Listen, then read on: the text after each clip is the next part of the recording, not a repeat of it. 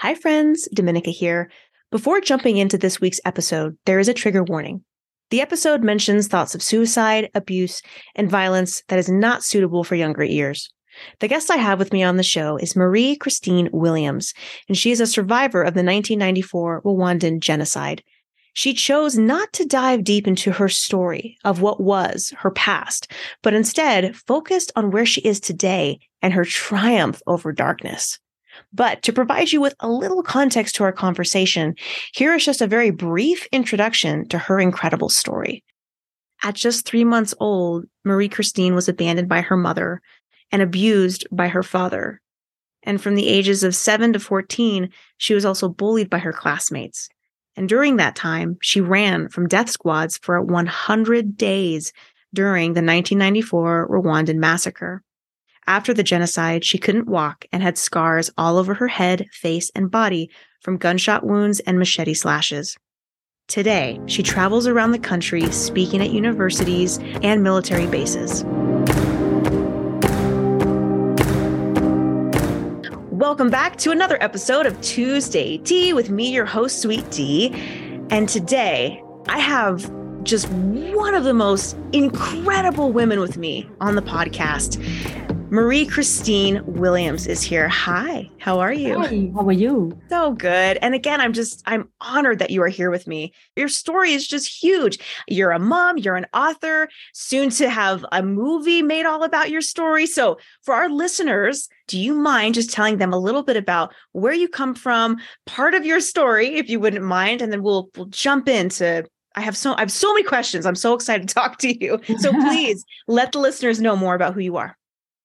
Oh, my name is Marie Christine Williams. Uh, I was born in Bucharest, Romania, and I grew up in Rwanda. It was a genocide uh, in 1994 when I was just 14 years old. Uh, life was completely different during the time of genocide. Even before then, uh, life wasn't easy as a mixed child uh, mm. in the third world country um, I was abused by everyone, and basically, I was treated different, and life was bad from the beginning of my life. You know, mm. um, so um, looking back about where I came from and my story and the things I went through, I'm so grateful today. I want to get that off the way because people have to understand why I'm here and why I'm doing what I'm doing mm. and why I became a speaker. I just believe that we all have stories. It doesn't matter where you came from and your background. Mm. We are all survivors in our own ways, you know, mm. have stories.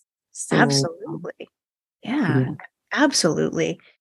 Well, knowing that you came from such an intense background, your history with the abuse and the violence and having to survive essentially on your own. What does it feel like to get up and speak to so many? I mean, you you speak at military bases. I mean, you you speak all over, all over the place. What is it like to continue to tell your story over and over again? Does it feel like you're having to relive it? Or is it more like you're just sharing the passion now for what it means to be a survivor? So, you know, uh, many survivors, uh, I firstly tell people you don't have to be a survivor of a genocide to be a survivor. Uh, we all have stories, but mm. it's how you share your story that impact people. Because for me, I remember the first time I shared my story uh, in a girls' uh, uh, is a place here in Istanbul West where is abused kids and mm. women and stuff. Mm. So I shared my story there. I remember the first time I went home crying. I just couldn't believe that I opened up.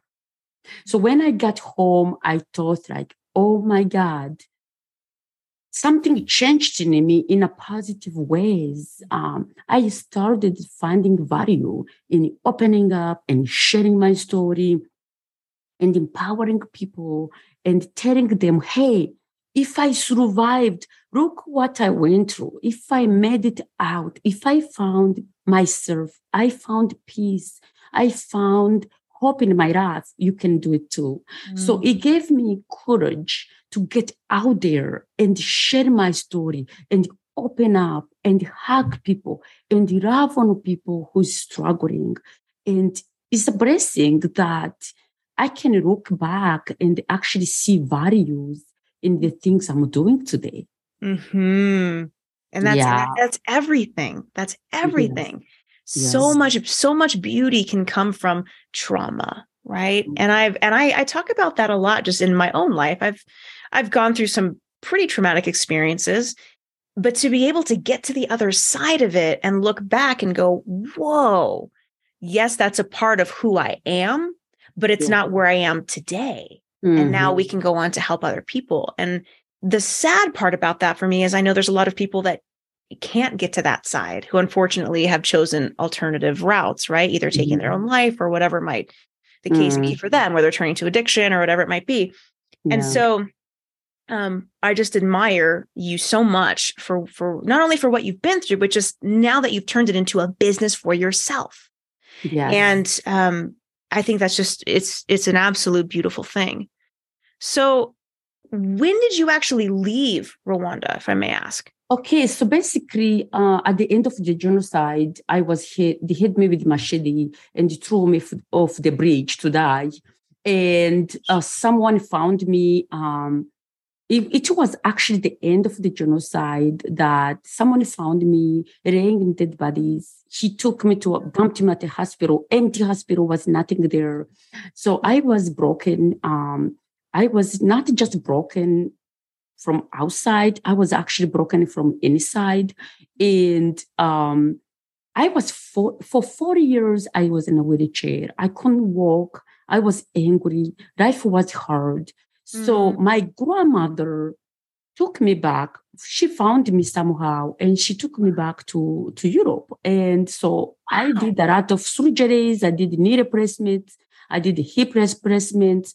I had to rebuild the score on my forehead.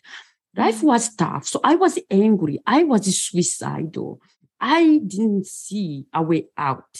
Mm. I hated my life so much that I didn't feel like I was life. My life was ended. You know, I didn't see a future. And um, mm. but slowly, when the doctors told me, "Hey, you will never walk again," then something happened that changed everything. You know, I started feeling my toes. The mm. doctors, they would walk in, they would tell me, you will never walk again. We're going to have to amputate your left leg. It's so damaged. You have a lot of, uh, you lost. It was really horrible as a child hearing the doctors coming in and telling me, hey, um, you might, you're going to be on medication for rest of your life because um, you have tetanus, you know, you because you were not treated from infections when from the wounds, so you have more, you know, uh, chronic problems. And uh, on top of that, I couldn't feel even feel part of my face. So I was broken and I became so suicidal. Like anything I got hands on, I thought like, I just want to die. I wanted to end it. And so when I felt my toes and I started feeling my feet, I started feeling the skin on my legs. Mm-hmm. I changed my mind. Wow. I'm like, no, I want to leave. I'm going to walk. My determination was to walk again. And then when I started really feeling my legs, I graduated from a wheelchair to um, uh, crutches. Uh, slowly, I did treatment and surgeries, repairing my legs you know what? I found hope. I wanted to change my life. I was tired of being angry and being sad and hiding from people. I wanted to change my life, you know, mm. and I did it in a way that I went to school. I did everything everybody did. I started flipping houses since I when I was uh, almost 18. Mm. I became like uh, I remember my grandfather giving me uh, they gave me like 10 grand, uh, 10,000 franc. Um, and I went and uh, the first thing I wanted, I wanted to buy a tiny little house for myself. Mm-hmm. And I, I saw right uh, mm-hmm. when I didn't see any way out. So it's so important people to understand. Um, when I was about to give up, I found hope. And to me, when you have hope, you find it's like it's like a puzzle. You know, a puzzle is not completed until you actually, um, you know, complete the, the, last piece. You know, and for me, once I found peace, then I found hope. Mm. I found forgiveness. I started forgiving people who did what they did to me so I can move on with my life. Mm. And with hope, when one has hope, that means there's hope for the future, right? Yes. There's like this this sense of we're moving forward. Yes. Yeah. Yeah. You know, because when there's a lot of anger and you're not just angry because you're just angry, you're angry because you're looking in the mirror, you look different. And you, when you look in the mirror, you don't recognize yourself. You're so broken, and then your heart is shattered from painful memories. It's very hard to get out of it. But I always tell people if you really want to get out of your struggles, you can. So I tell them, hey, do one thing a day.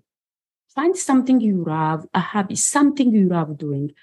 Find someone you care for, hug them, uh, be around people.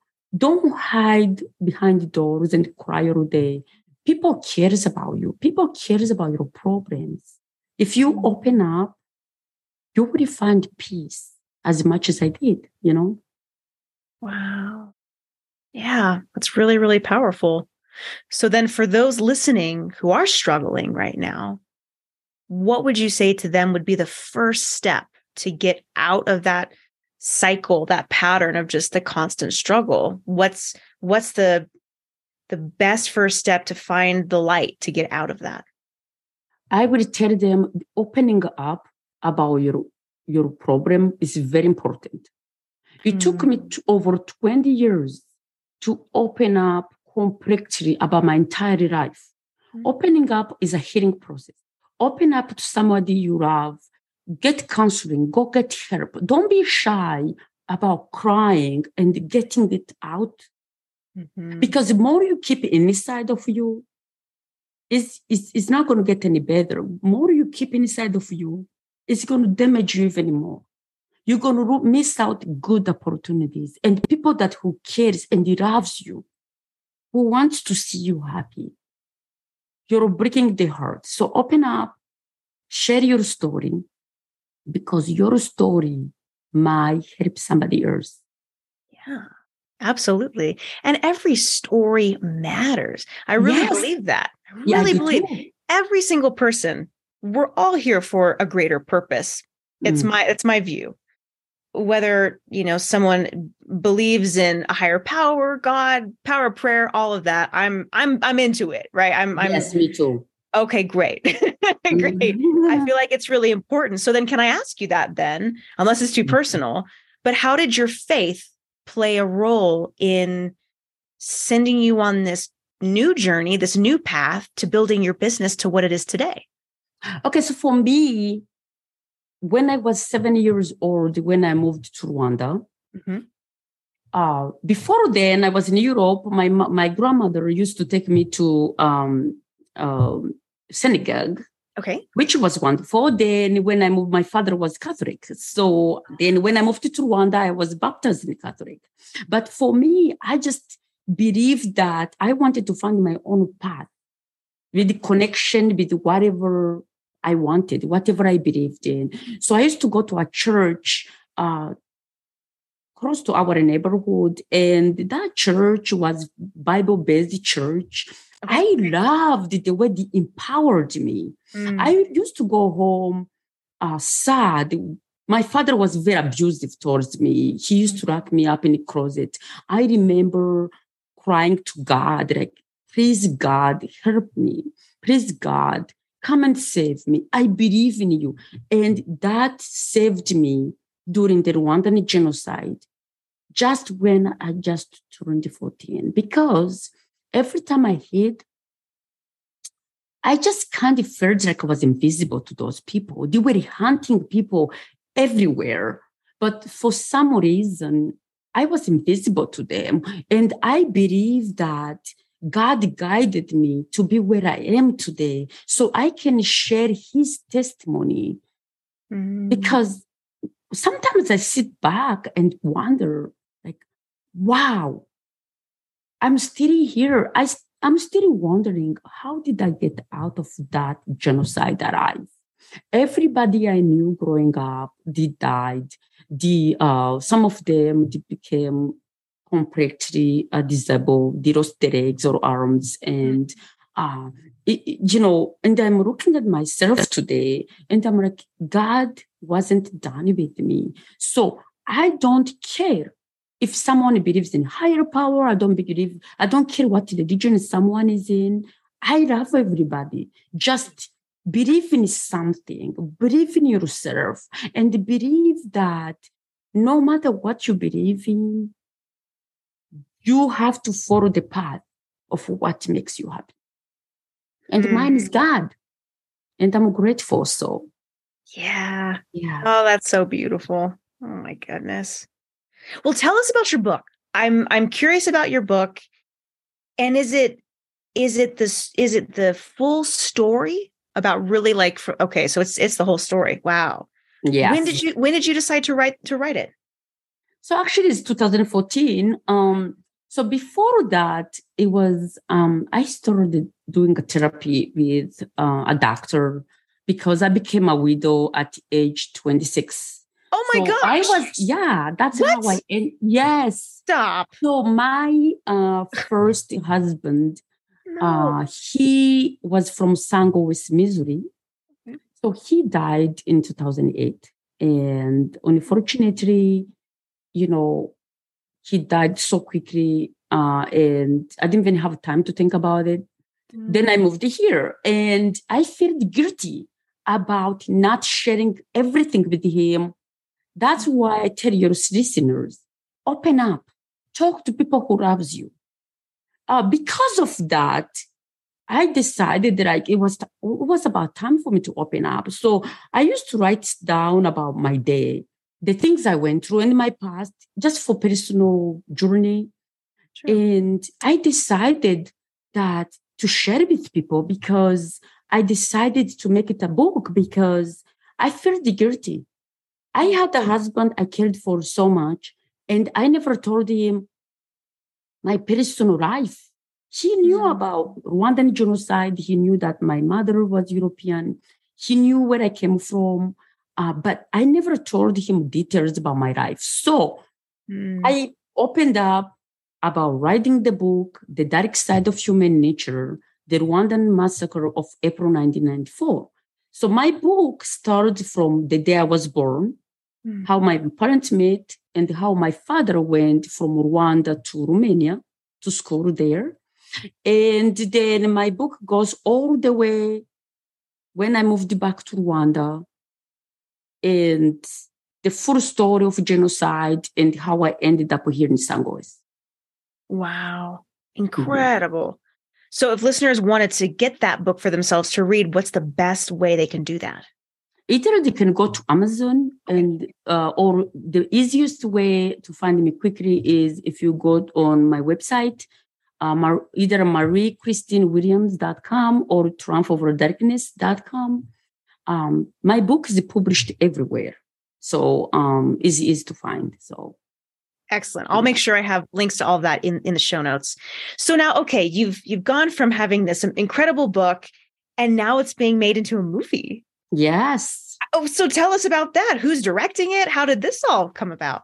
Okay, so um, so four years ago, um, it it was very funny because I have a friend that he's in he's big in the movie industry.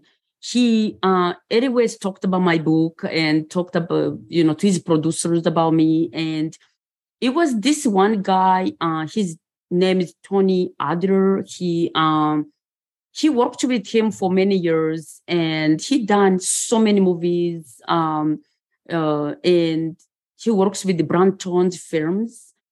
Uh, so he started, he reached out to me. He's like, hey, are you interested? Are you open on working with us? You know, we're a very good team, you know. yeah. um, I was not interested because I didn't want to go that far. Mm. But he kept he never gave up. So he kept reaching out to me. And a year and a half ago, I was like, you know what? I'm going just let him run with it. And before I know it, um, this another man came along. His name is Kees van Ostrom. He's going to be the director of the uh, project. Um, he's actually uh, president of international firms, and so he's part of our project. Then we have this another guy. He's a wonderful writer who is uh, our um, uh, writer. He's awesome. His name is uh, John Shed. Um, so I have a very good team. So we are actually thinking maybe end of next year we will be done. And wow. uh, yeah, so it's exciting. It's very exciting. Has the cast already been selected for it? Or are you we are doing yes. So we are doing this. Uh, our the people we have in mind they will be available in December and January. So we're hoping we'll be done casting between December and at least end of January 2023. Incredible. Oh my gosh. Wow. How how amazing to be approached by professionals that says, "Hey, your story, we want to make that a movie. We want to share your journey with the world." I was very shocked and I was very surprised in a sense because uh, going back briefly on what we were saying is sometimes you just have to open up and share your story. Your story have values. So these directors and producers, these saw values in my story. And I'm very excited in, because I like to give back to the community. I like uh, helping teenage suicide teenagers. And so this is going to open up more doors for me to actually help more people. So that's very exciting. Absolutely. Oh my gosh. Yeah. yeah mm-hmm. absolutely. Well, I want to touch back on a little bit if we can, just talking about just over overcoming, getting through traumatic experiences in general. And I, am coming back to that word trauma mm-hmm. because I feel like, and I can only speak to my personal life, but I feel like when trauma happens, there's something that happens in the brain where we just sort of like go into survival mode. Mm-hmm. And the and the feelings get stuffed down, and it's like, nope, the brain just can't process that. Have you experienced later on in life, because that happened when you were 14 and now many years later, have you experienced memories that have come up that you mm-hmm. thought, whoa, like where did that come from? Or they just kind of came out of left field? Has that happened to you? Yes, many times. Basically, mm. this is how I feel about your question. So during after the genocide, it was I had to take day by the day. I used to think like, okay, this is a dream. It's a dream. I'm just dreaming. I really didn't think exactly that stuff happened to me. And looking back, I used to sit down and jump off the chair and I'm like, I can't believe I made it. I would just start crying. I would get angry. I would walk around the house and talking to myself and asking myself, why me? Why me? Why all this bad stuff had it to happen to me? Why I have to suffer my entire life? Why my mother abandoned me when I was three months old? What did I do wrong? I mean, I really ask myself so many questions and the anger and the sadness and depression would be there. It, you know, if I would sit all day just depressed, um, not wanting to talk to anyone. I would hide from my friends. I would cut everybody off for like for a couple of months mm. because I'm angry. And yes, it was so many times. Uh, I would just kind of I got a reminder in my mind like mm-hmm. I cannot believe that happened to me. You know, then I would now start thinking, okay, all that happened to me when I was 14, 14 and younger.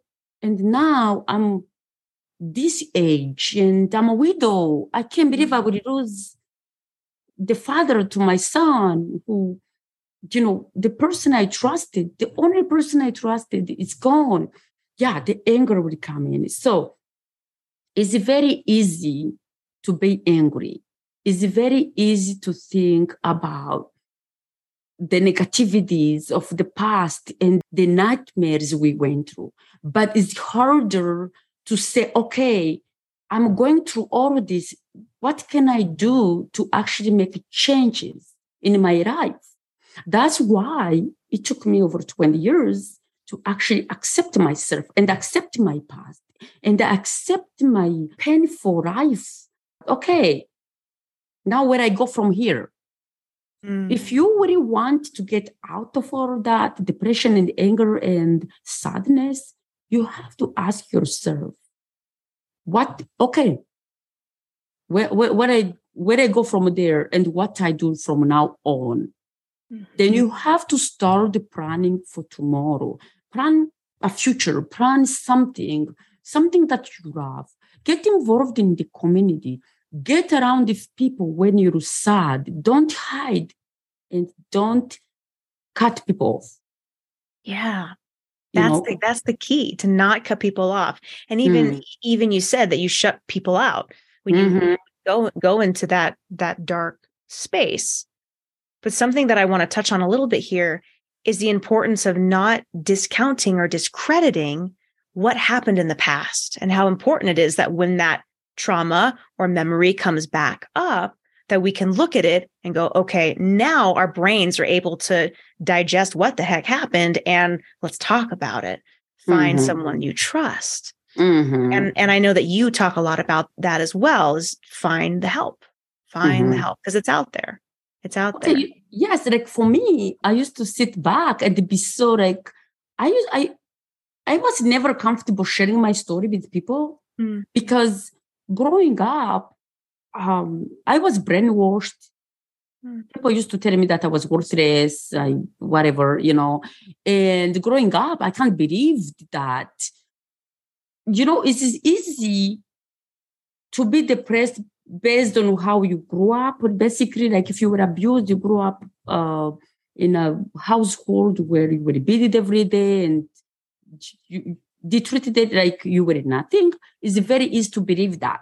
It's mm-hmm. easy to believe like nobody cares. Nobody's gonna care about my story. Nobody's gonna want to listen to me. If I tell you my friends, they're gonna run away from me. That's how I used to feel. But mm-hmm. I can tell you one thing is once I accepted my past and I knew I couldn't change it, I had to find a way to live a life I never had. Mm. I wanted to build empire for my future children. I wanted to be happy. I wanted to be a good example. I wanted to show people that that was my past. But here I am today. And this is what I'm doing. This is how I built my life. I became a business owner. I, I started flipping houses since I was very young. Uh, I went to school. I did everything everybody did. And I wanted to have a better life than I had growing up. That's why I had to get out of the depression and work hard and get to get what I wanted to be. And you've done it. You have to. yeah. Amazing. Yes. Well, thank you so much for sharing just an ounce of your story with our listeners. And again, I'll have the link to uh, her book in the show notes. It's available everywhere, like she said, but I'll, I'll absolutely put the links there. If our listeners um, are interested in connecting more with you and your business, what's the best way for them to do that? On LinkedIn or Instagram? Uh, I anywhere. Um, I'm also on Facebook. I am on actually wherever they feel comfortable reaching out to me. And if someone is struggling and you have a question, please feel free to email me. You mm-hmm. can reach me through my website. I'm here to help. Incredible. Yeah. Thank you. Thank you so Thank much you. for for taking this time. Truly, it's it's an honor to chat with you. I'm grateful to be here with you. Thank you so much.